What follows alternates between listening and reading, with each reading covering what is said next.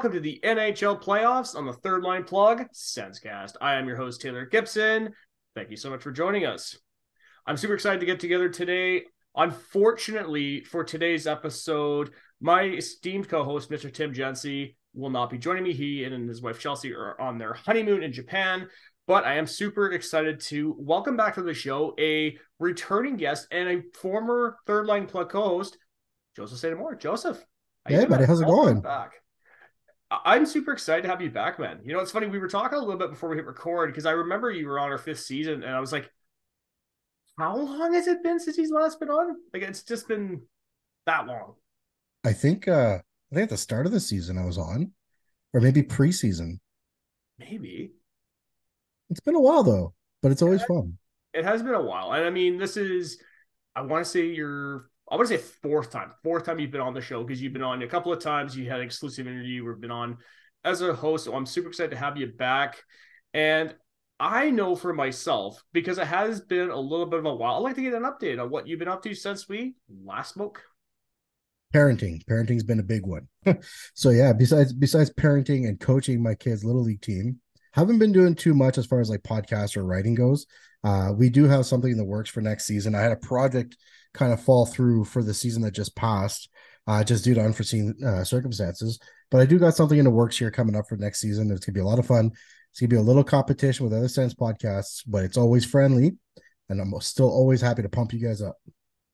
Yeah, and that's all we're doing, right? Because I mean, there's been so many podcasts and blogs that have come around the years. Now, I do recall the last time you were on, you were talking about the said project that unfortunately fell through. With this new project, can you speak a little bit on it, or is it still in the works right now? No, I could definitely talk about it. It's uh it's gonna be a sense podcast dedicated to the Ottawa Senators, but we'll obviously talk general NHL. Uh it's called Talking Some Sense.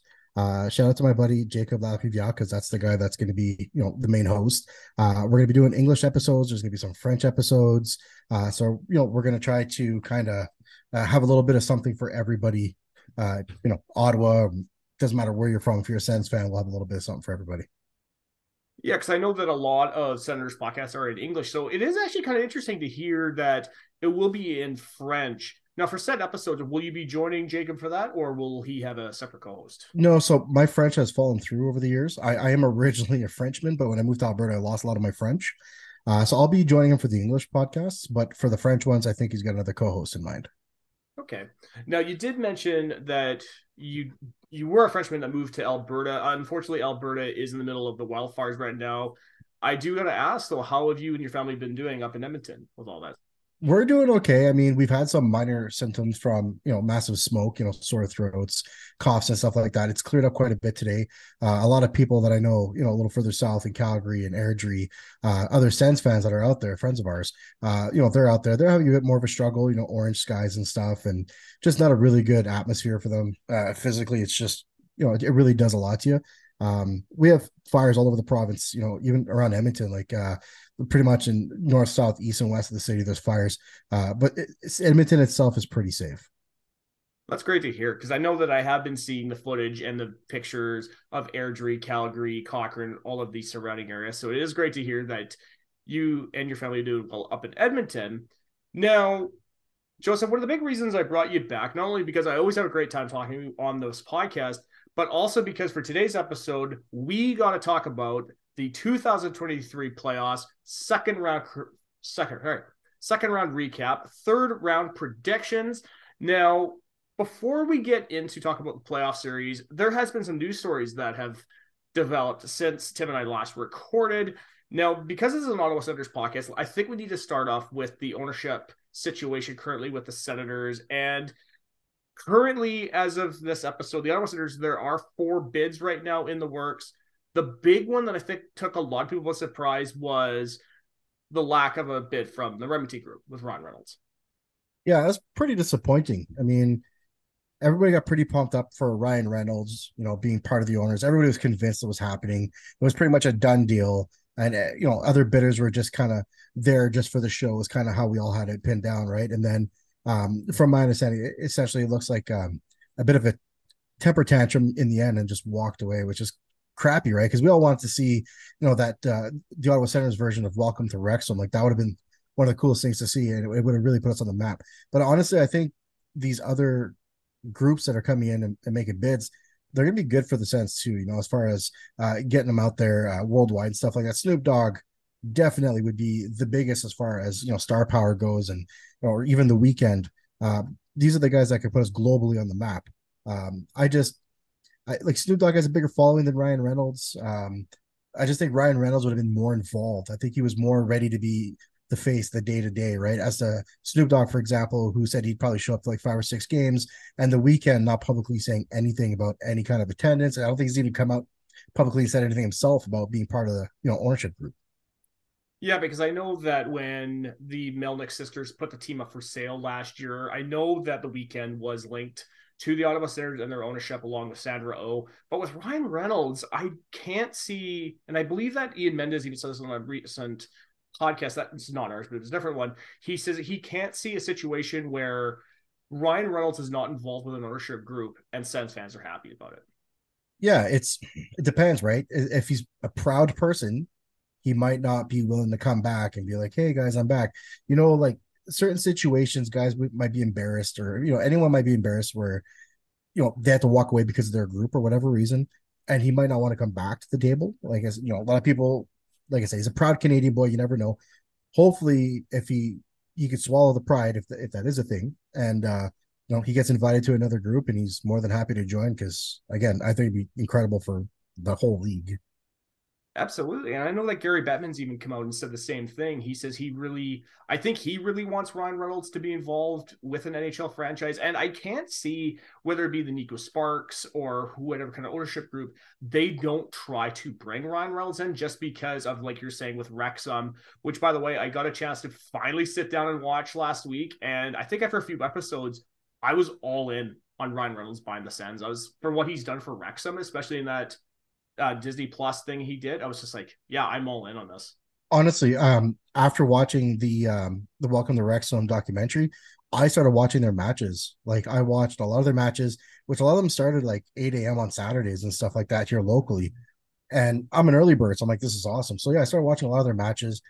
Contemplated buying a jersey. I'm just not quite there yet as a fan. I want to see what they're gonna do next season because they're you know they they won the league and they're going up a league, and I want to see how they do there. Um, but I think best time to probably buy a jersey would be now before they go up in price. 100%. I mean, I would love to see if Ryan Reynolds does become involved with the Ottawa Senators. I would love to see a Wrexham jersey in Sens colors. Like, could you imagine how great that would be? That would be sick. Or even having him show up at a game in his Deadpool outfit with the Sens jersey on. Oh, I think if Ryan Reynolds is involved with the Sens ownership group, there has to first video that has to come up is him in the Deadpool costume doing a fan fan for the video. Oh yeah, and and I would hope to see in the next Deadpool movie he'd wear a Sens jersey, or even have some Sens players in there. Could you imagine if Brady Tkachuk was in Deadpool three? Yeah, that would be sick. I, I would love to watch that. He fit right in. That man's a monster. He's like a mutant. It's crazy because I I remember seeing Brady with the Sens not this season, but last season, I remember standing on the opposite side of the glass of him, standing there like, oh my god, that guy is like 23 or 24 now, and he's in like full gear. And I know, and his face, he looks like such a baby. He's got that baby face still, right?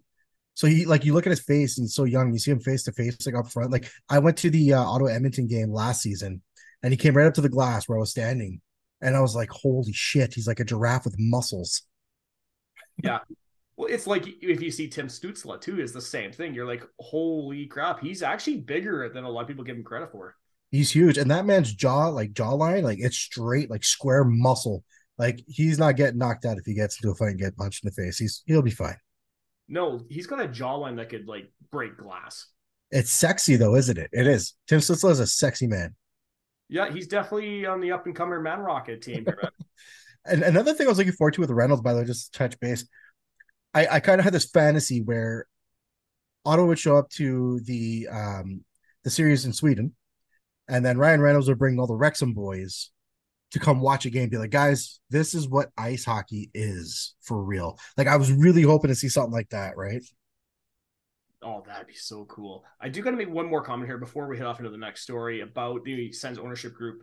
The Neko Sparks bid. I know that Snoop Dogg is a big part of it, and it seems like he wants to be very much involved with hockey and building that sport. But the one thing I know a lot of people on social media have been really praising them is is their inclusion of the First Nations communities. And I think that's a very, very cool thing for this team.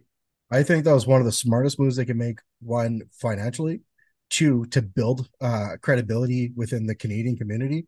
Um, I honestly, it's probably one of the smartest moves they could have done. I'm, I was really happy to see that, and it kind of everybody had their questions about the Neko Sparks group and the red flags, which, by the way, I have not paid attention to over the last three days because I'm just so fed up of seeing everything that I'm just waiting to see who comes. So the last three days, if there's anything that's come out, I'm totally out of the loop. But yeah, there's been a lot of red flags that have come out. But when he invited the um when he invited them to the group, sorry, I thought that was really cool. I'm like, that's that's literally how you really can involve Canada. Like it doesn't get more Canadian than that. So we're going to move away from talking about the Ottawa Senators and talk about a recent story just in the last day or two that's broken. Now, I don't know how closely you followed the Arizona Coyotes bid for a new arena, whether it be in Tempe or Scottsdale or whatever, but they have been trying to get a new arena after leaving Glendale. Tempe seemed like the perfect situation for them. They're going to have this $1.5 billion complex that the city was going to vote on 56% voted against it. So I think one of the things I was reading a lot is it's a lot of seniors who just aren't really into it, who don't want it. It's a shame. Arizona's been through a lot and they've had literally mostly downs the entire time they've been an NHL team. I think their biggest up is when they had Wayne Gretzky as a coach. And it's kind of one of those things where like you really don't want to see them not get the arena. And that's kind of what happened. And now you're at the point where like they're still trying to find, you know, what okay, so what are we gonna do now? Where should we play now? honestly, I'm at the point where as sad as it is to see, because Arizona's been around for a big part of my hockey life that I've been watching it, but I think it's time for, it's time to go. It's they've got to relocate. They have some loyal fans, some really good loyal fans, guys that I'm friends with on Twitter, like great guys. But at the end of the day, they're not making money for the league. They're costing the league money. And they've done absolutely everything they could to stay in Arizona. At this point, they just I think they just got to relocate. It's got to go.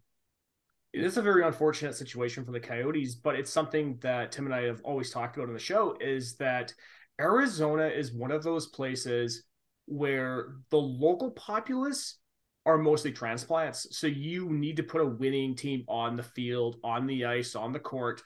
That's where the Coyotes have failed spectacularly over the years.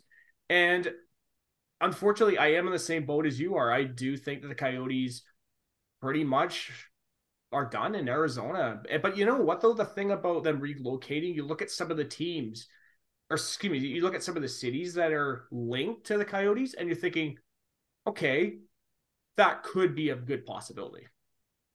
Yeah, I mean, there's been a lot of room. I mean, at the end of the day, who knows where they would go? You know, Houston talk, uh, Quebec City, uh, I think they said Atlanta again, which I mean that failed for a reason. I mean, I just don't see it happening. Um, but yeah, they're they're gonna have to relocate. Um, I even I was mentioning to a buddy of mine. I don't know if you've ever watched if you watch any CFL, but when you watch a Rough Riders games like the Saskatchewan Rough Riders in the CFL, they sell out. Like that house is packed. And I think they can do the same thing if they got an NHL team. They can really pack the arena. They got some passionate fans out there much like Ottawa before they became a team, you had, you know, Montreal, Toronto fans, but a lot of the local people were like, hey, we got our own team now. That's who we're going to back up. And I think Saskatchewan would do that. The guys who are Flames fans or Oilers fans or Winnipeg fans or Canucks fans, I think they would just get on board with the team, you know, their local team. And I really do think they can friggin' excel there. Yeah, that's a very good good point there. And I do see some of the cities, but I do see, unfortunately, Houston being the one that get it because they are the biggest populous city. One of them, I actually came as a surprise over the last month or two that Salt Lake City was actually in the running for a team. I don't know what the population is there, but I remember the Olympics there. They did it. I mean, the locals there killed it. They did a really good job there. People came out, they watched the game, they they knew hockey. Um, I I couldn't imagine like not having an NHL team there at some point. Like it's it's a really beautiful city too. Like it's nice. But Salt Lake City would be a really good one. As a Canadian guy who knows how many teams we have in the NHL, I I really want to add another. Now, people say Gary Bettman, sorry, hates hockey in Canada. He has Canadian teams. Who knows if that's true? And they want to grow the team in the states. Uh, they, sorry, the game in the states a lot more. But I still think they can profit and really, really gain from getting another Canadian team. Absolutely. Unfortunately, I don't. I, I know a lot of discord of people talking about Bettman is about how much that he doesn't like Canada for having teams. But the thing is, without him, both Alberta teams would not be in those cities today. The him. NHL would not be what is that. Love him or hate him, like I'll boo him. Like if he comes here, you know, for a draft and I get to go there live, I'll boo him. But that man has done more for the NHL than anybody else in the history of the league.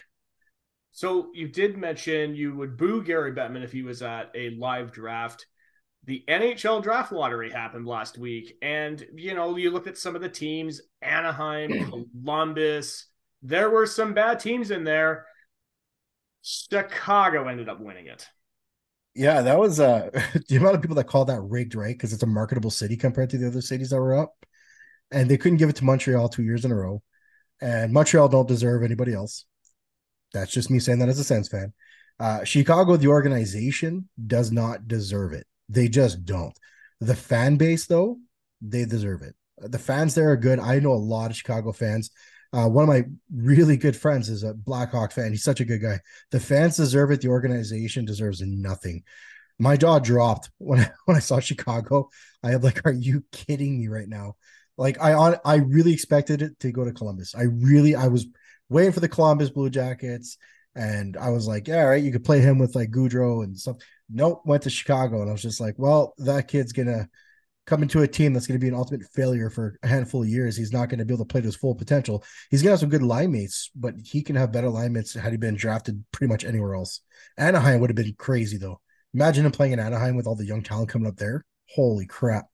I honestly was of the mindset that he was going to go to Anaheim. When you look at Mason McTavish and Troy Terry and well, Trevor Zegras, I mean, you're talking about just those guys right there in Jamie Anaheim. Drysdale, like Jamie Drysdale. But the funny thing is, and something that a lot of people don't realize about Anaheim is that you're being in Anaheim, you're pretty much in the LA market. You are in one of the biggest markets in America, just being half an hour down the road from them. Yeah, I, I know people have gone to. Uh, they did the California tour, and that's kind of what they said. Like you'll see a lot of LA jerseys, you know, in the stands when you go to a, a Ducks game. Um, to be honest, I've never really paid attention to like the the fan base of the Ducks in in the arena during a game. So I don't know if they sell out or how their attendance is, but I couldn't imagine like with you know all the LA faithfuls, like it's not great. Yeah, I can't see it either. But the thing is, for me, is that I unfortunately I don't have the stats here, but from what I understand, like Anaheim still has a pretty good fan base down there, despite the fact that they haven't really had a good team in years. So unfortunately, I can't really tell if they sell it every game. I imagine they do pretty well though. Yeah, so I, I looked it up here. The average attendance is 13,083, which is a 76.2 capacity. Okay, three quarters full. That's not bad. respectable. Yeah, it's respectable. Pretty respectable for considering it's not good. And it's in California, right? Like California, hockey California is growing, but you're not the LA Kings and you're in California. 76% of yeah, that's not bad. It's not bad at all. No, it's not bad at all. But the thing is, even for Anaheim fans, is that if you live, if you're an Anaheim sports fan, like you think of it, you like, well, I could cheer for the Ducks who are not good, or I could cheer for the Angels that have two generational talents that they've wasted their careers. Yeah. Oh yeah. I'm not a big baseball guy, but uh, epic failure. yeah. I do have one more comment I want to make here on the draft lottery about the Blackhawks winning it. Now, I don't know if you follow Urinating Tree on YouTube, but he did his reaction to the Blackhawks winning it. And it was the clip from The Simpsons where Mr. Burns wins the Pontiac Astro wagon. He drives across the baseball field and they throw the pretzels at him. I, I have seen the clip. I, I have not seen his video per se or his tweet, but I know which which Simpsons you know uh, video you're talking about, and yeah, that makes sense. it makes a lot of sense. That honestly, he doesn't even he didn't even just say anything. That was just that clip. It summed it up perfectly. It was amazing. it's a clip that goes hard, man. Everybody understood. So that wraps up our news stories, Joseph, which can mean only one thing. It's time to turn our attention to talk about the 2023 NHL playoffs second round. We got to talk about just the second round as a whole because, you know, it's funny for a first round that was as good. I don't know about you. I just felt the second round was just kind of a thud. I found the first round was more fun to watch in the sense of way more upsets. Seattle beating Colorado, Toronto beating Tampa. Uh, I, I personally had Minnesota beating Dallas, but Dallas winning. You know, but it's not even just the amount of us; it's more like the gravity of them. Like Boston sets an NHL record, then gets eliminated by Florida, the guys who just squeaked in.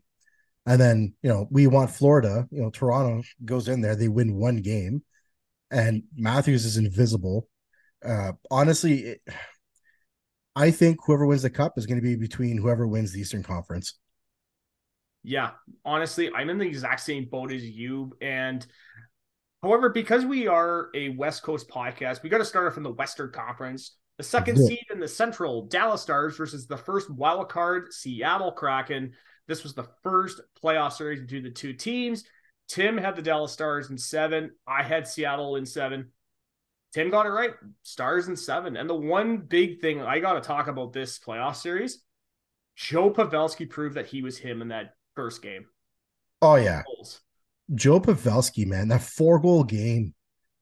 Like I, I, know we're talking about Dallas really quick, but like then Draisaitl follows it up and does the same thing, right? Like it's just crazy. But like Pavelski, like people don't realize how good he is because he's in the West Coast, right? As Sens fans, not many people pay attention to the Dallas Stars, but four goals in a game, he won. Like, geez, like Joe Pavelski, man, he was good in San Jose, but since leaving San Jose, I feel like he like in Dallas, I feel like he's really stepped it up. I think because in Dallas, he doesn't exactly have the same sort of team around him like he had in San Jose. But the thing for me, when I'm thinking about Joe Pavelski in that game one where he scored four goals, Seattle won that 5 4 in OT. Oh, that's right. He scored the only four goals in that game. He pulled an Auston Matthews in the playoffs. Uh, Oh man, that's crazy. Honestly, I um I, I won't lie, I didn't pay much attention to the Seattle series. I just kind of would watch the highlights and stuff like that. But yeah, I'm I'm actually surprised Seattle took them to seven. Like they went from a complete bust last year. I I had them beating Colorado just because of Colorado injuries, but then uh, no one saw them going to seven games in you know the second round except for you guys. yeah, it's funny because even when I think about the Seattle Kraken, and I got a chance to see them this past season, and the one thing I really noticed is that this is a team. This is not a team that's built on a couple of superstar players that just kick, drag this team kicking and screaming. Because you look at that roster, I mean, really, outside of Matty Beniers and Jordan Eberle, who's who's really the guy on that team? Right? Exactly. It's the and that's in a sense they're kind of familiar. Uh, sorry, they're kind of they're kind of similar to Carolina, where like we know the Carolina names, but they don't have any megastars. They just have a bunch of guys who are really good, just good, you know, and they do what they do and they do it really well. like Seattle for they're they remind me of Ottawa in a sense of there's no quitting them. They play to the final buzzer. They play a hard nosed game, even the smaller guys. Like it's fun to watch Seattle win and also similar to Ottawa, it's the back end that was a little softer, and goaltending was a big question.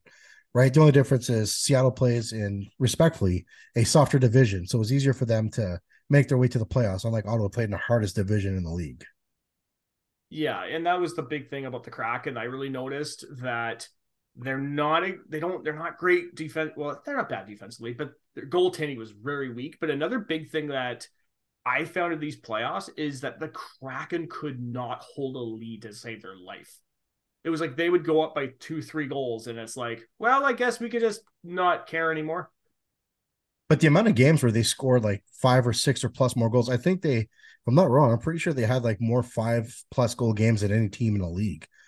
Like, which is, I mean, at the end of the day, they're what third year in the NHL, second, second year in the NHL, sorry, and look at what they're doing though. Like it's it's I remember I we come from the era where we watched Florida and Ottawa uh, become NHL teams, right? Where our teams were built off of, um, you know, excuse my language, shit, right? We we couldn't get much, and rebuilds. Uh, sorry, uh, expansion teams today are different. You know, the, you actually get good players. Now, nobody expected Seattle to make the the playoffs this year after seeing last year, mm-hmm. but yeah, no, they they went out there, they earned it. Um, you know, like you said, their defensive side of things were a little soft, uh, so they let in a lot of goals. Yeah, I do want to make one more comment here about the Seattle Kraken before we head off and talk about the Vegas Edmonton series. Is that I don't know if you've got a chance to check out Climate Pledge Arena in Seattle where the Kraken play. I cannot stop raving about it to anybody who I ever bring this up to. Like, like I'm from the West Coast, so I always knew about what it used to be was Key Arena. Now it's Climate Pledge, and it's one of those arenas that you walk in, you can tell that's a brand new arena. Really? No, I've never seen it. I've seen um, a couple guys that I know are photographers. They've made their way out there to go see some games and take pictures. And you can tell by the pictures, like it's a really nice arena, and they really put the money into it. You know, to make the fan experience good, to make um, you know visiting team experience good, home team experience good. Um, it, it's like I said, from what I've seen, it's a nice read. I've not had the privilege of going, uh, although a couple buddies of mine were planning on going down to uh, Seattle. We're gonna try and try and find a window where we can go see a Jays and, and and Seattle game, and then go see you know the Ottawa and and Seattle games. If not, then we'll see if we can get Calgary or Edmonton or Vancouver in there. Uh, but we're trying to make like a like a nice long weekend out of it. So I, I do want to go there next season. Really hoping to. I've heard nothing but good stuff about you know the, the arena and everything. Seattle truly is one of my favorite cities to go to. I've been there a number of times. And the nice thing about Climate Pledge is that if you look at pictures of where the arena is, there's so much around it. Like there's the armory where they have the team store and there's restaurants in there. But the nice thing about Climate Climate Pledge, if you actually look at a picture of the actual arena from the outside, you look at it and you're like, that's a really small arena. But the problem is, is that the city deemed that a heritage site because when the Key Arena was first built for the uh, whatever uh, World's Fair that, that, back in the '60s. So basically, you couldn't tear the building down; they just gutted it from the outs from the inside, built the new arena within it. Yeah, it was a good idea. I mean, it probably cost them a lot more, but meh. it's great though. I love. And it. I apologize if I'm clearing my throat a lot. The smoke from the last week, man, is just making me clear my throat. It's just that raw throat. So I apologize if I'm getting that on microphone. And that's all good. You know, we talked about obviously with the smoke in Edmonton. Now we got to move along and talk about the Edmonton Oilers because the number one seed in the Pacific, Vegas Golden Knights, versus the second seed in the Pacific, Edmonton Oilers. It's the first playoff series between the two teams. Tim and I both had the Vegas Golden Knights in seven games to win it. Vegas in six. I do want to ask very quickly though, Joseph, because yep. you are in Edmonton. Yep. What is the reaction of the people in Edmonton regarding this series? I'm getting one extreme and then another. So I'm getting people being like, you know, it was a good season. We did good. You know, we got to the second round. We took Vegas, you know, pretty good. And then we're getting the other ones who are like, blow the team up. This is an ultimate failure. From me, from my personal point of view, as a Sens fan, though, but I'm still watching the Oilers living here. You can, t- it's just a lot like Toronto. There's a lot of holes to be poked into that team that they need to address they don't have the cap to address it and they're afraid to make a big move to address it. It was crazy. Like there's fights at every game. Like it was on the news. Every game there was fights, like fans fighting each other and stuff. Just angry fans. Like I, I understand they're all disappointed and they're pissed off, but like, you know, they still stuck it pretty good. Like they still had a good season. You know, they the, the LA series is so far my favorite series in, in the playoffs so far. Um, you know, the Vegas series didn't go their way. It was a very ugly series, like both ways. You know, the you know the pitcher uh, Alex uh, Pietrangelo thing. Like I mean that was it got pretty ugly there, and I honestly I expected I expected Edmonton to win in six.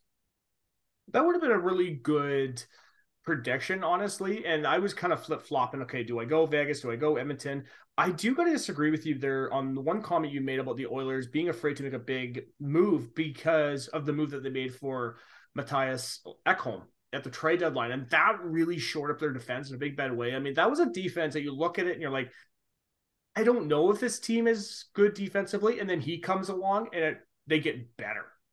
Yeah, but what did they give up? Right? They gave up Tyson Barrie essentially is, the main piece they gave up. When I say blow up the team, and people are going to crucify me for this, you move someone like Draisaitl, you go get you use him and you go get guys that'll plug the holes that are there. And you still got Connor McDavid, you still got Evander Kane, you still got Zach Hyman, like you still have some offensive, you know, power there. You go get yourself, you know, like I said, pieces you need to make the team whole. Because right now they're being exposed a lot like Toronto. They're really strong in like one aspect of the game and really soft in the rest.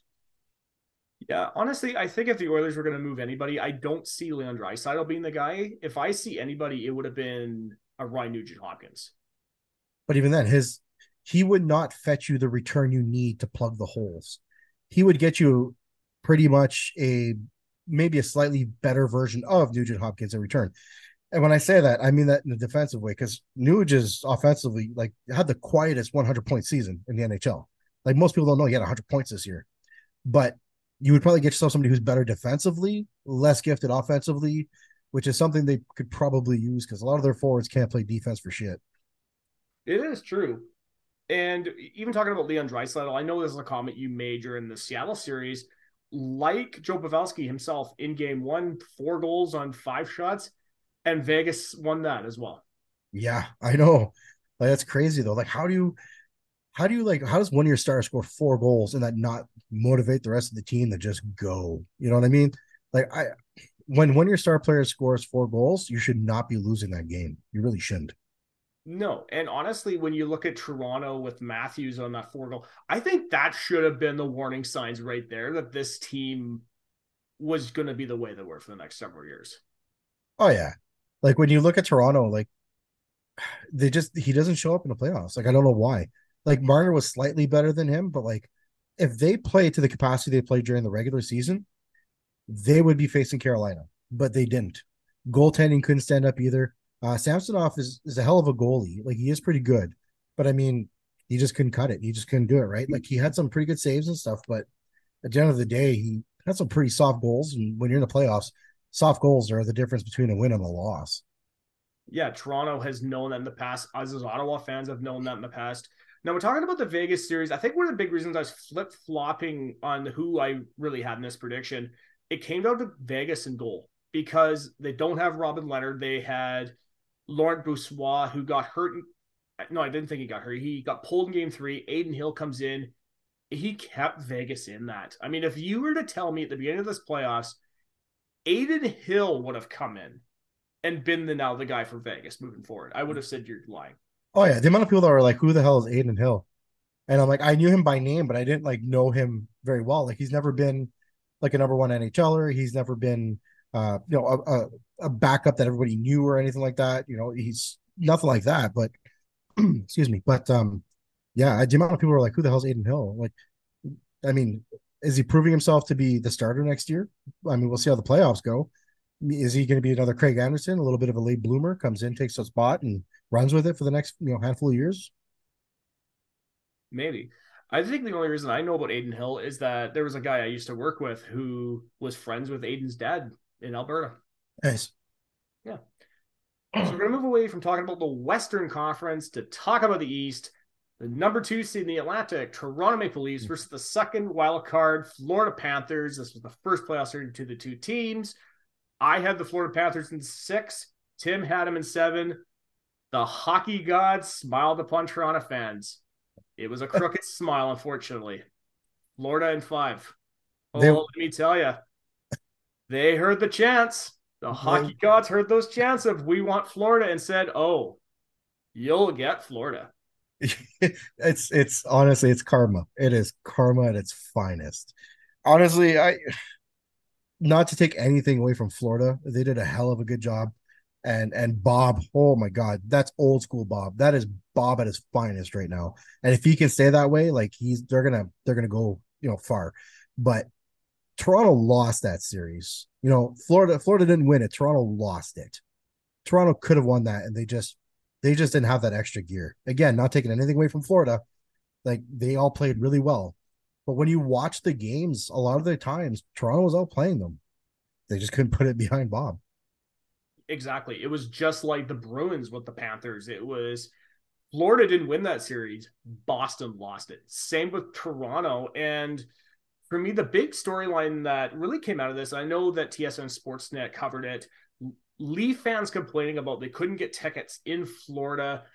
The thing for me, and I don't know if you ever knew about this, but this is not the first time that sports teams have done this or out of town fans can't get tickets for those games.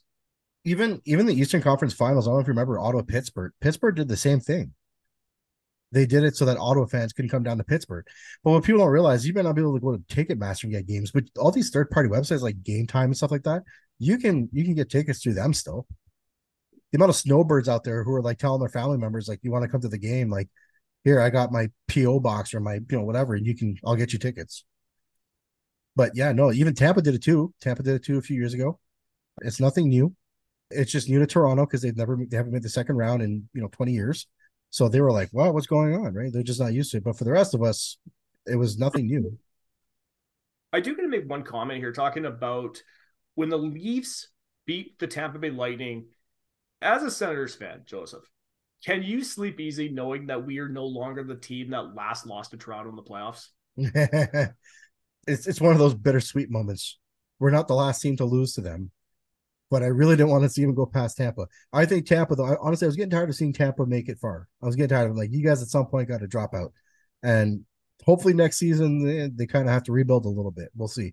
Um, but like I said, it's a bittersweet thing because we're not the last team to lose to them, but I really didn't want to see them, you know, go on to the second round. Yeah, it's a bittersweet moment, but Sens fans can still sleep easy knowing that we were the first one to beat Tampa. So there you go, Toronto. But talking about Sergei Bobrovsky, and I mean, one big thing I've really noticed is I did not see him resurrecting his career in these playoffs. Honestly, I assumed that they were going to run with a Spencer Knight and Alex Lyon. He comes out of nowhere and he proves that $10 million investment was not a mistake by the Panthers. Since Bob got that $10 million contract, he hasn't really played, you know, up to the $10 million contract. If he wins the cup this year, he's worth every $10 million season that they've wasted on him. Like he is a brick wall. Like he is classic Bob, and it's really fun to watch because I think he's the last good goalie left in the playoffs right now. Well, he's definitely the last big name goalie for sure. And I would say he's the better one. If the Florida Panthers do push past the Carolina Hurricanes, I don't see a situation where he's not the Conn Smythe Trophy winner. Oh, 100%. And yeah, he'll, if he, if they can win the cup, it's, he's going to be the Conn Smythe winner for sure. Like, I mean, how do you, how do you go for anybody else? Like, it's, I'm excited, man. I really hope I, I hope nothing but the best for Bob. And I'm a Matthew Tkachuk fan. Obviously, a lot of Sens fans are. Even within our own division, we hate him, but we love him. So I kind of there's a few guys on that team that I really want to see. I want to see Colin White hold the cup. I really do. Yeah, Colin White.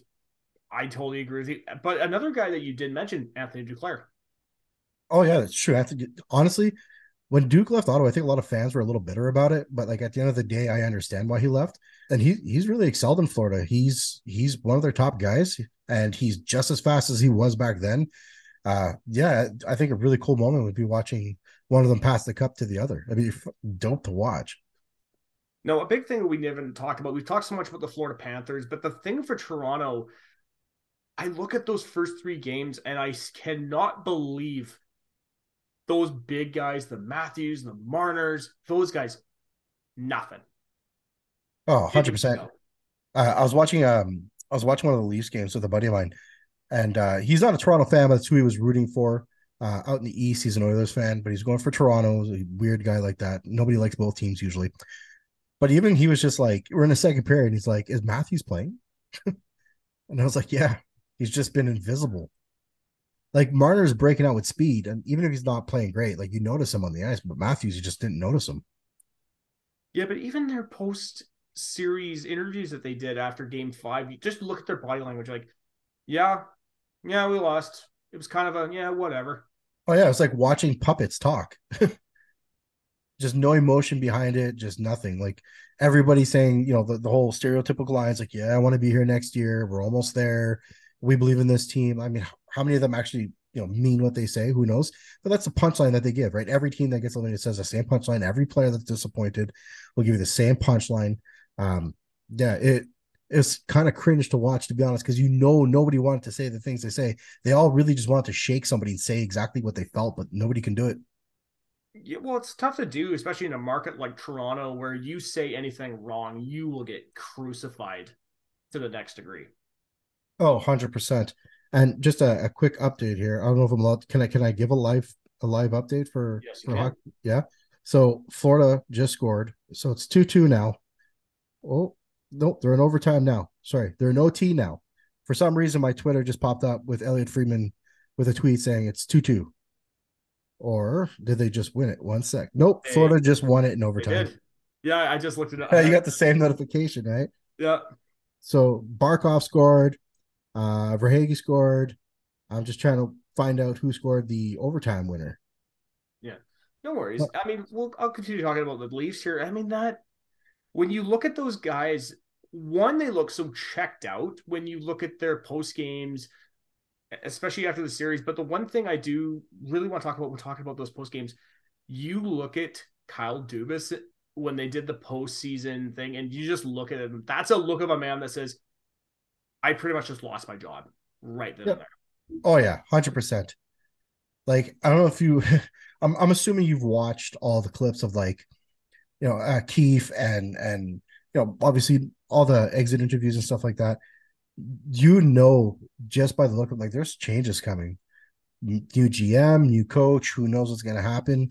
Um, I think Dubas is a hell of a GM, but I think he he put too much stock into three players. Right, like it's hard to have you know three players making 30 plus million dollars a year and then not have enough to build the rest of the team so uh, you know if a new gm comes in hopefully they're willing to make some moves and build the back end that's definitely a sign of a very inexperienced general manager. And I know that Kyle Dubas is a very smart hockey mind.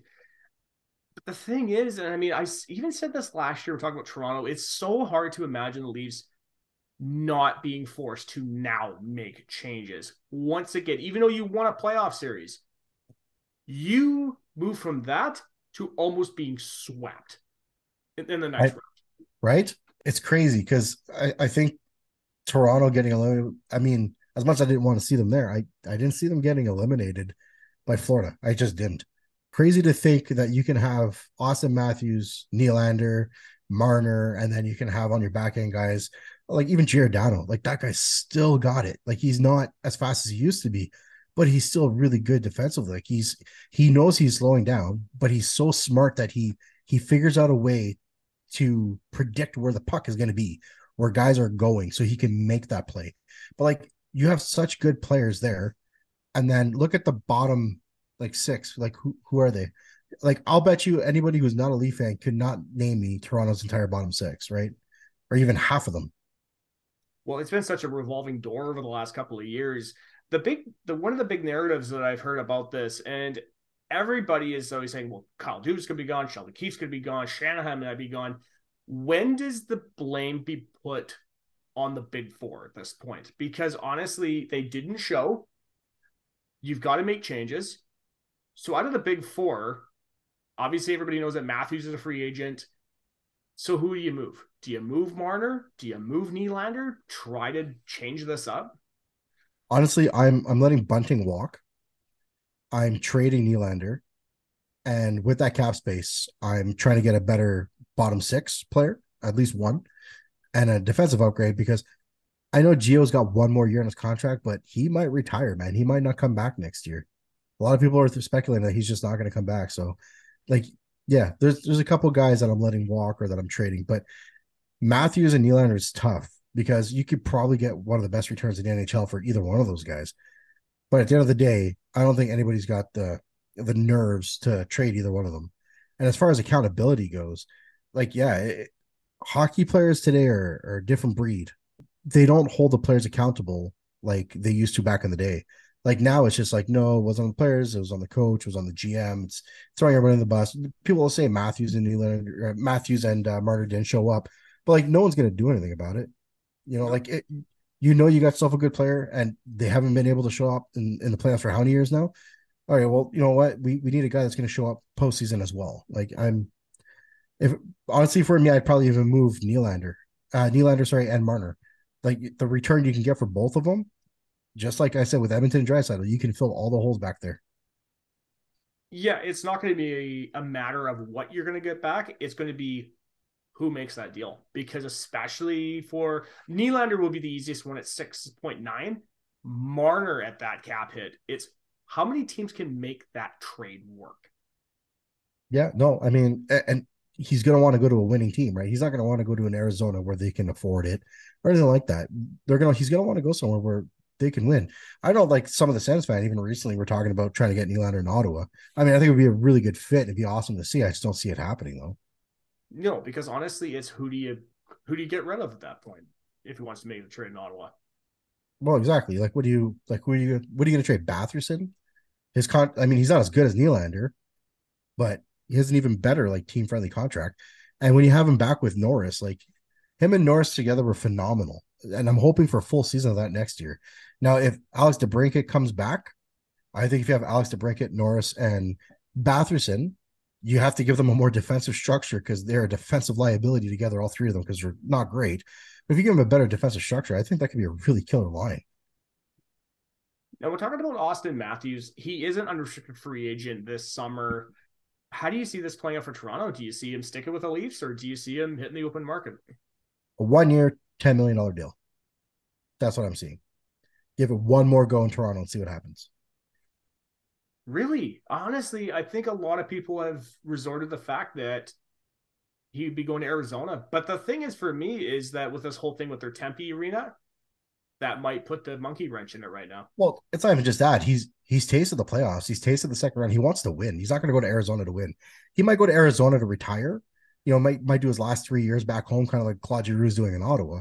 I just don't see him going anywhere unless it's a contending team. And if he doesn't see himself fit anywhere else, he's just going to stay in Toronto where he's comfortable. Now, the final comment we're going to make here before we move off to talk about the Hurricanes Jersey series, that game five, two big things. Morgan Rielly's tying goal being called back and Radko Gudas and OT. Let's talk about this. So the goal that was called back, it's it's a tough one because that that puck is in. But then the NHL released their statement regarding why it was called a no goal, and that was the intent to blow the whistle.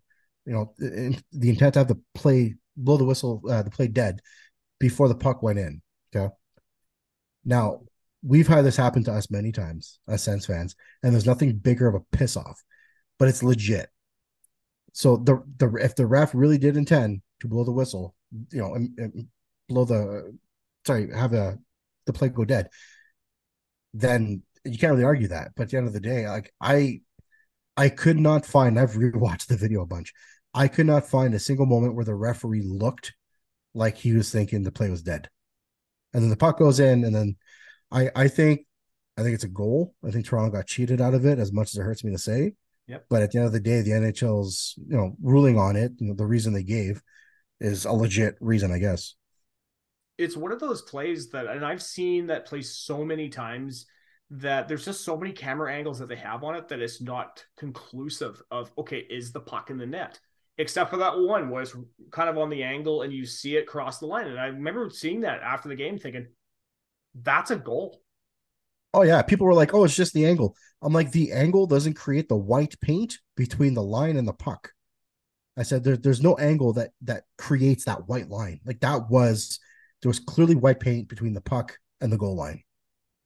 Yeah, it's and I totally agree with you. It is a moment I hate to admit it as a Sens fan, but yeah, he got screwed out of that. And then you go into the overtime where I, I apologize if I can't recall for Florida who scored the winner in that OT, but then Radko Gudas was offside, skated across, and I remember even seeing that after the game, thinking, "Oh yeah, no, he's he's offside."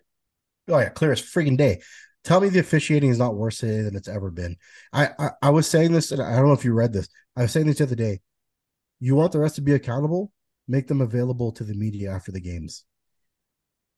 Yeah, but it, unfortunately, with technology, the refs are in a tough position because you're trying to make the best of making those calls on the ice, and you're like, okay, I think I made the right call, and then you go back and you're like, oh, okay, I guess it wasn't right. I guess hmm. I was wrong I but, totally agree that it's holding the rest accountable, but it's one of those things where at the time it's tough.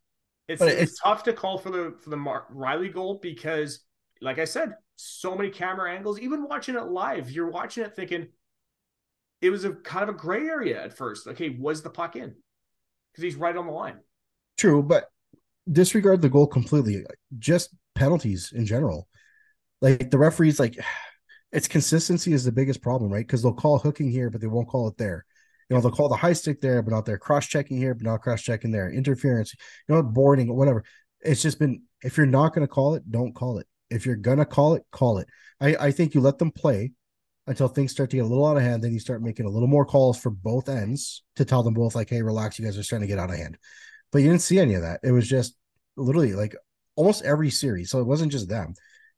You see a lot of bad calls, you know, calls that are being made on one team, not on the other team. And I don't know if it's intentional or not. I, I, I think referees are very professional. They take an oath that they have to follow. You know, they can. There's a lot of a lot of stuff that can happen to a referee if they're ever caught, you know, favoring a team. But at the end of the day, I think it's just they really need to pay better attention and to be more fair. Well, that was a criticism that Tim and I both had with the first round was that, especially when you look at the punishments being given out on some of the plays, you think about, okay, well, how is this not a penalty? How is that not a suspension? Why is that only a fine? The big one for me is when, like the Michael Bunting one, that's definitely a suspension. But there was a play where I can't recall the guy from Toronto hit the guy from behind into the boards at full speed. And I'm thinking that should be a suspension. Yeah, well, that's exactly what I'm saying. It's just, the consistency is crazy. I've probably only seen worse refing in the NBA. yeah, well, that's because of you know they're probably getting paid, but that's not the point. I think I do want to make one more comment here about the Leafs before we head off. Finally, is that you know Leaf fans will always say, "Oh, the refs screwed us" and all this stuff. Really? Because I recall the first three games where none of your big guys showed up and you went down 3 0 yeah, I was gonna say Matthews and Nylander and Marner not putting points up has nothing to do with the refs. It has nothing to do with the refs. It truly you, doesn't. You lost because you're outplayed by the other team. You had a they had a better goalie and they were better defensively. Like Florida's really good defensively. Like I don't think their defense gets enough love. I mean, they're not like Carolina. Like Carolina's deep, but I mean, Florida still has a really good defense.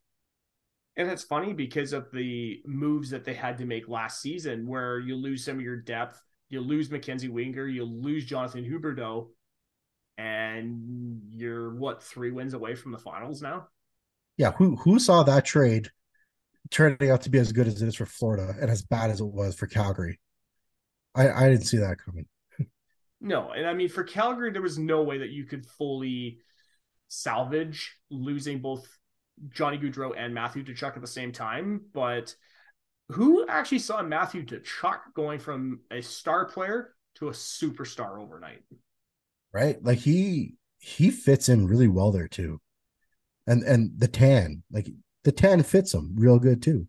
But like, yeah, he fits in really well, and I just feel like he he went to a team that really just took him in, and they're all happy to have him and stuff like that. And I, I just don't think that Calgary kind of had the same effect with their new players.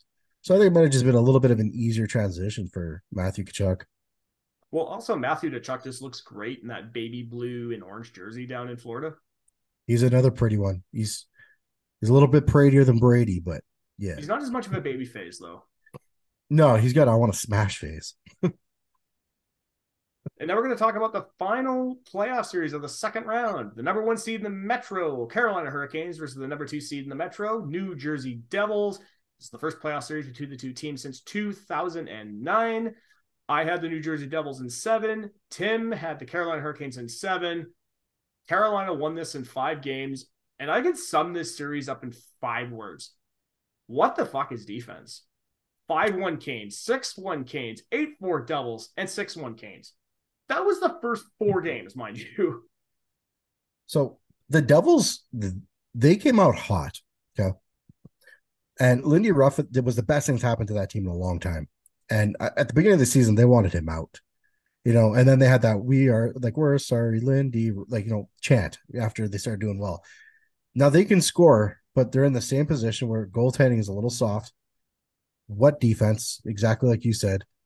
And like I said earlier, Carolina, like they're not they don't have any like massive superstars, but everybody they have there is good at what they do from the forwards to the defense. The goaltending is probably the biggest question, and even they've been pretty good. And yeah, personally, I had I had Carolina in, in seven is what I had. Did you? Okay. Yeah, it's one of these series that, and I unfortunately I didn't watch any of this series, and I think the only note I really have on this is Frederik Andersen, former Leafs goalie. Right. He simply just had to stand there and not crap the bed. Pretty much, he just had to be the guy standing between the net. You probably could have had a beer league goalie come in and do just as good. Who knows? Maybe you know they could have had a Zamboni guy that could come in and play goalie and probably have won that series because New Jersey just was not able to set up anything at all. I watched quite a few of their games, and it really was painful to watch. What what Carolina is really good at doing is giving you zero time and zero space with the puck. When if you're passing the puck to a teammate, there's already somebody within three four feet of that teammate like you need to get the puck on your stick and get rid of it. And Carolina's really good at that high pressure game. Like they're so good. Like I watch them play Ottawa too, like every game, and it's it's crazy to watch. I don't think I've seen another team do that in a long time. But yeah, nobody gets the puck for more than two, three seconds before there's a Carolina Hurricane player on you. Yeah, and a lot of that is on the Hurricanes players, but I do think that Rod Brind'Amour is brought an intensity to that team and it's nice to see that he's going to be in the Eastern Conference Finals. And also, I didn't realize that this is the first time that both Paul Maurice and Rod Brind'Amour are both Eastern Conference Finals together. Yeah, and what's also really cool is that Brind'Amour was coached by Maurice, so yep. now it's just like the student versus the master. So I don't know if you watch uh, the Coming in Hot podcast where um, they asked Ward, you know, who who who's going to take that, and Aaron Aaron Ward, uh, sorry, Cam, uh, Aaron Ward was like, fuck you for asking me that, right? Because like he, he was coached by Maurice and he's he played with Brind'Amour as well, and he's just like that's such they're both phenomenal coaches. You know, Winnipeg fans are like watching Maurice succeed in in in Florida, and they're just like they're pretty pissed. But I think you know he did all he can do in Winnipeg, but in Florida, I just I feel like he's got more guys to do things with, guys that want to play there, that want to play for him and believe in his system. So yeah, it's this is going to be a crazy. Like I'm probably more excited to watch a coaching matchup than anything. So that wraps up the second round recap, which could only mean that we got to talk about and give our predictions on the conference finals for the 2023 NHL playoffs. Let's start off in the Western Conference. The number one seed the Pacific, Vegas Golden Knights versus the second seed in the Central, Dallas Stars. This is the first playoff series between the two teams since the 2020 COVID bubble playoff year. Now, I want to get your prediction on who you see taking this. Uh, I think Dallas takes it in six. Yeah. I got Vegas in seven. All right, you go. You tell me why you think that, and then I'll go on mine. You go first. Okay, I think for me, and this is one that, yeah, I'm gonna get the Golden Knights the nod on this, just because I feel that their top end skill is superior to Dallas. However, I don't think the Stars are gonna go down quietly because I really do like how the Stars roster is built. I think it's going to, for me, come down to Jake Oettinger, who's had good playoffs, but it's not been a great playoffs. It's not been the Jake Oettinger of last year that single handedly stoned the Calgary Flames. So I think Dallas is a bigger, more physical team, and they know it, and they're going to take advantage of it. I think uh, Oettinger, like you said, he hasn't had the best playoffs. He had a good season, but I think he, if he can get back to his regular form, he's going to be great. Uh, Vegas, their goaltending is such a big question mark. Like if you're going to go with Adin Hill, like there's only so many games. Like unless he is literally coming to form and he's literally going to become their next starting goalie, because like again, pulling a Craig Anderson type situation. So unless he's doing that, like he's just playing on nerves, and he, he he's getting his win on nerves. now he's had time to relax a little bit. I just don't see him being able to shut down, you know, Jason Robertson shit like that, right? I just don't see it. And I think Oettinger can can really get back to his old form. I have that in my notes as well. I do question whether Adin Hill is going to be able to stand up to guys like that. I think for me, it's going to be Jason Robertson's a good guy, but also Joe Pavelski in those deflections in front. Oh yeah, the old vets too, right? Like Benn, like he's he's he's showing up too. Like he's playing pretty good. I, I just I just think Dallas has got more grit. Um, I think what you're looking at is kind of like a like a Ottawa versus Anaheim series when we lost you know the Cup Finals, where both are equally skilled. Ottawa was probably a little more skilled, than Anaheim was, but Anaheim was a big, big team, right? And I just think Dallas is going to go in there and rush everybody. Um, there's even a uh, someone on Twitter that was saying like they just don't see Jack Eichel or Mark Stone being able to stay healthy for the entire playoffs. Like someone's going to go down. They're just so injury prone. Um, that's kind of what they're thinking. Hmm. I think, and this is one that I was really flip flopping on whether go Vegas or go Dallas. And I do agree with you on the Stars. I'm just gonna I'm like I said, I'm gonna give Vegas the nod, and I know, I know this will probably blow up in my face because I look at the years that we've done the playoff episodes and how many times I've picked Vegas. I picked him over Montreal, I picked him over other teams, and how many times has that blown up in my face? See, my thing is is a lot like Seattle. Like I want to see them do good, but I don't want to see them totally succeed. I feel like the fan bases uh, have not eaten their lumps yet they haven't gone through dragging their knuckles on the concrete like the rest of us. I think the last time Dallas won the cup was 99. Yep. And then and then Carolina was 05 or 04, 06. 05, 06. Thanks. So like it's been a while since any of those guys won. Like I you know, Florida's never won it. Vegas has never won it. Uh, even Florida, I'm like, yeah, you're still a bit of a newer team like Ottawa, but I think like they've earned their bumps. So to me, I just want to see Vegas win it because they just I'm not saying they have bad fans. Like they have great. I, have heard nothing but good about their fans. And you know, there's been certain situations in the playoffs where they've had you know poison fans, you know, do stuff, and then the rest of the fan base comes around and kind of, you know, backs up the other people. Like, hey, man, like that's not what we're like. But I just don't think the organization is old enough, and I don't think the fans have really earned the bumps yet for them to get a cup. I think I'd be a little bit bitter to be honest as a Sens fan. Yeah, no, I totally totally agree with you on that, and no, I do see where you're going with the Dallas Stars. And like I said, I flip flopped on who I was going to pick, but yeah, this is going to blow up in my face. I just know it, but that's okay. That's okay. So we're going to talk about the lone series in the Eastern Conference. The number one seed, the Metro Division, Carolina Hurricanes. There's the second wild card, Florida Panthers. This is the first playoff series between the two teams. Do you have the Florida Panthers moving on, or do you have the Carolina Hurricanes? You're the first person to ask me, and it's been such a coin toss because both teams are so good at what they do. Uh, Florida won game one tonight, and to be honest, if I were to if I were to bet, I would bet on the Florida Panthers. You don't come out from beating the two teams you just beat to losing Eastern Conference Finals. You just don't. And if Bob can play like Bob has, I, I think I think Florida will take it in seven. You know what? And as much as I really want to pick Florida, I think the one thing that they haven't really faced in this playoffs is defense. And that's where the Carolina Hurricanes are far superior. And because of that, I'm going to go Hurricanes in seven. See, when you watch Florida, it doesn't really matter what the defense, like, even if it's a really good defense, they really have a way of just driving through people. Like, when you watch, like, Matthew Tkachuk, for example, like, it's really hard for anybody in the league to contain him. And I don't mean by his speed, I just mean he's fast, he's gritty, and he's, you know, he's not huge, but he's still a big boy and he's really strong. And they have a lot of guys like that. And I think a lot of their players have kind of molded themselves around the Matthew Tkachuk kind of uh the way he plays, the style of play, right? Where like it works for him, so it's got to work for everybody else. So a lot of the guys have kind of done the same thing. And like even Duclair, you watch Duclair, he's not a big guy, but he's he's drilling through people. Like he is like he's just not stopping. It's just it's hard to explain. It's like watching it's like watching a bullet go through a wall. You know, that's that's a that's a hard wall and it hurts, but it's not stopping the bullet.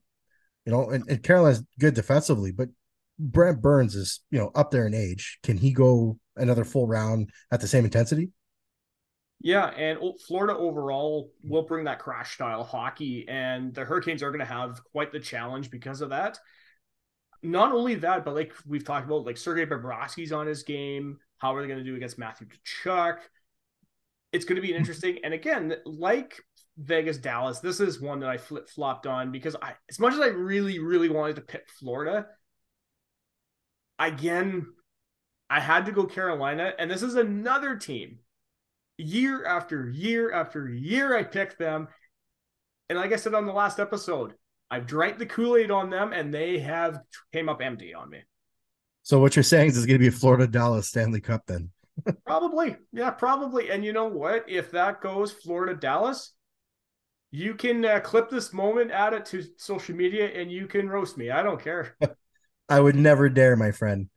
But Barkov, like Barkov hasn't been bad, but Barkov hasn't been great these playoffs either, right? Like the Florida Panthers used to be his team, but now it almost feels like it's Matthew Tkachuk's team. Like, doesn't it? It really does. It really does uh, because Matthew does have that sort of leadership style that really you really want to play from. He is just like his brother Brady in that way. Well, that's what I was gonna say, right? He's like he's a lot like Brady.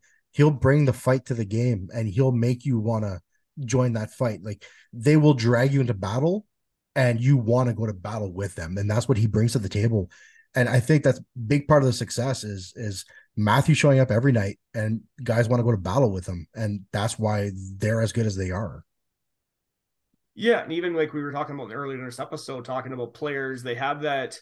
Oh, you know, it's all about on the coaches. It's all the management. But when you guys have when you guys have guys like Matthew Tkachuk, like Brady, who are holding not only themselves but their teammates accountable, that's where you see okay, these are different kind of breeds. That's leadership, and they hold their teammates accountable while maintaining a respectful manner. They don't do it in a negative way they they will always put the loss on their own shoulders. They'll put the team's bad play on their shoulders, being like, you know, I didn't do enough to get my team going. Well, that's what they do. And you're right. That's the difference between guys like that and leaders in, you know, Toronto, for example. Yeah. And I know as much as I hated him as a Leaf, I had to say that I feel Mats Sundin was kind of like that as a Leafs captain, where he oh he put the loss on himself. He just says, you know what? I wasn't good enough the, the best hockey I've ever watched was the early 2000s, Ottawa, Toronto. Okay. You hated them.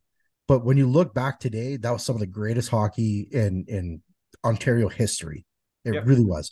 And Sundin is one of those guys that you hated him because he was the captain of the Leafs. But man, did you ever respect him? Because, like you said, he really did put the team on his shoulders. He always took the hit when the team played bad. Um, he would go into press conferences and be like, you know, I I wasn't good enough. Um, you know, I should have led my team better. Stuff like he was a leader, man. He really was a leader. Yeah, and that's how you win the respect of your teammates doing that. It was like Sundin was like that. I feel mm-hmm. Was like that. That he didn't say no. It was on Hossa. It was on Havlat. It was on Redden. It was on Lalime. It was on me. I wasn't good enough. And that's why 31 other teams will take guys like Matthew Tkachuk seven days a week or Brady Tkachuk. Yep. 100%. So, Joseph, do you have any more comments you want to make on these playoff series before we head off into the close for another episode? Well, I'm just excited to see a team that hasn't been there in a long time. Like we have four teams who have never, sorry, who have not been there. Two have never won it. You know, the other two, it's been you know 18 years plus since you know they've won a cup. To me, it's just nice to see somebody different, you know, showing up at the dance. Um, I think it's probably going to help American viewership, but I feel like viewership in general is going to go down because of the four teams that are involved. Mm-hmm. Um, like Florida's got some loyal fans. Carol, like they all have loyal fans, but it's just globally or internationally or nationally, no matter how you want to look at it. Sorry, um, it's just not going to be as fun to watch. I just don't feel like there's going to be as much energy or you know what I mean, as much of a buzz as any other year. And it's kind of a shame, man, because there's a lot of good players that are playing, you know, in, in this final four. Well, especially with the teams being in the South, I think endorsements from guys like Charles Barkley when he on the NBA on mm. TNT. I don't know if you listened to his episode with Spittin' Chiclets this past week, but he talks so high about hockey and how even during broadcast for the NBA, he'd be like, you know what, this game is boring. I'm gonna watch the NHL playoffs instead. I saw that. I love that. And Shaq is another one that's like he he's into hockey. He's just like, have you ever watched a hockey game? He's like, it's the craziest thing you'll ever see. He's like a bunch of grown ass gorilla looking men skating on ice, going like, you know, how fast they go, smashing each other. He's like, it's terrifying. He's like, I'm probably bigger than everybody in NHL, and even if I can skate, I wouldn't do it. Like it's, yeah, it's it's a damn shame. Another thing I, I find ironic, and and a Leaf fan brought this up, that three of the teams in the last four are all like tax haven teams. So the money is there to get the players, is what they're saying. But Carolina doesn't have any superstars that they're paying. Vegas has a couple of guys, you know, the Mark Stones and the Eichels. Um, Dallas has, I mean, Jason Robertson, Jason Robertson is still on an entry level contract. Yep. Um, he they don't have any huge names either, like big superstar names. Uh, Florida's got like Matthew Tkachuk and Barkov, but at the end of the day, they still play in Florida, which is not exactly the most marketable, you know, place to play. So I mean, you don't have any superstar players like playing right now, and that, I think it's, it's kind of gonna it's gonna hurt the playoffs a bit, which sucks because it's four great teams. It is, and it's to be great hockey coming up. I'm just started debating which series I'm probably to watch more, given that there's only two now. I think for round two, I think it got to a point, Joseph, is like there's just so many games on, and it's like, okay, well, who do I watch now? Like, do I just sort of shuffle between all the games? Yeah. See, round one, I kind of, I kind of focused on Toronto, Florida, and the Oilers. And then round two was like, okay, well, Florida and Toronto are playing each other and the Oilers. And now we're going into the finals, uh, the Eastern and the Western Conference finals. And people are probably wondering, like, who should I watch? So for me, it goes to fan favorites. Like uh, Matthew Tkachuk, fan favorite in the East. I, I, I love the guy. And Jason Robertson, for me, like that kid is, is such a good player and he's just getting better.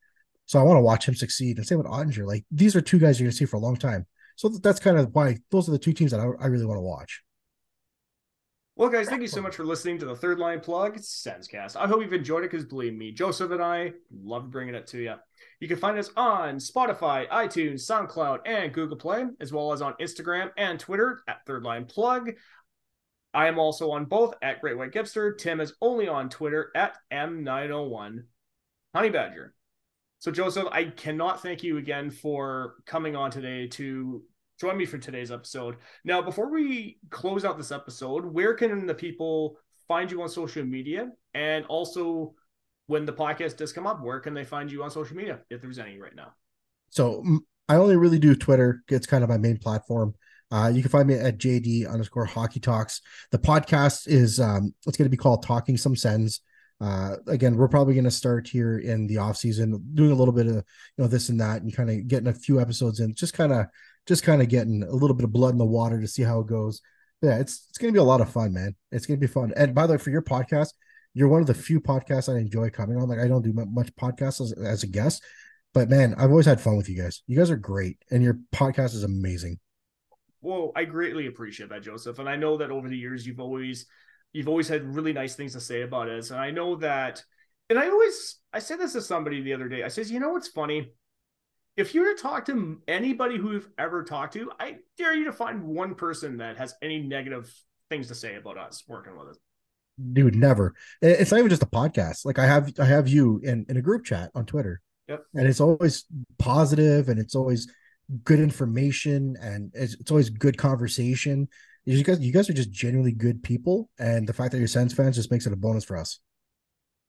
Well, I mean, not to throw shade at anybody, but I think for me and Tim, I think it's because that like I don't live on social media. I don't get caught up in the drama. And there's, you know, a sense Twitter, there's always going to be drama. There's always going to be fights. And I just sit back and I mentioned this even in our thread. It's like, why the fuck do we even care what some asshole on Twitter says?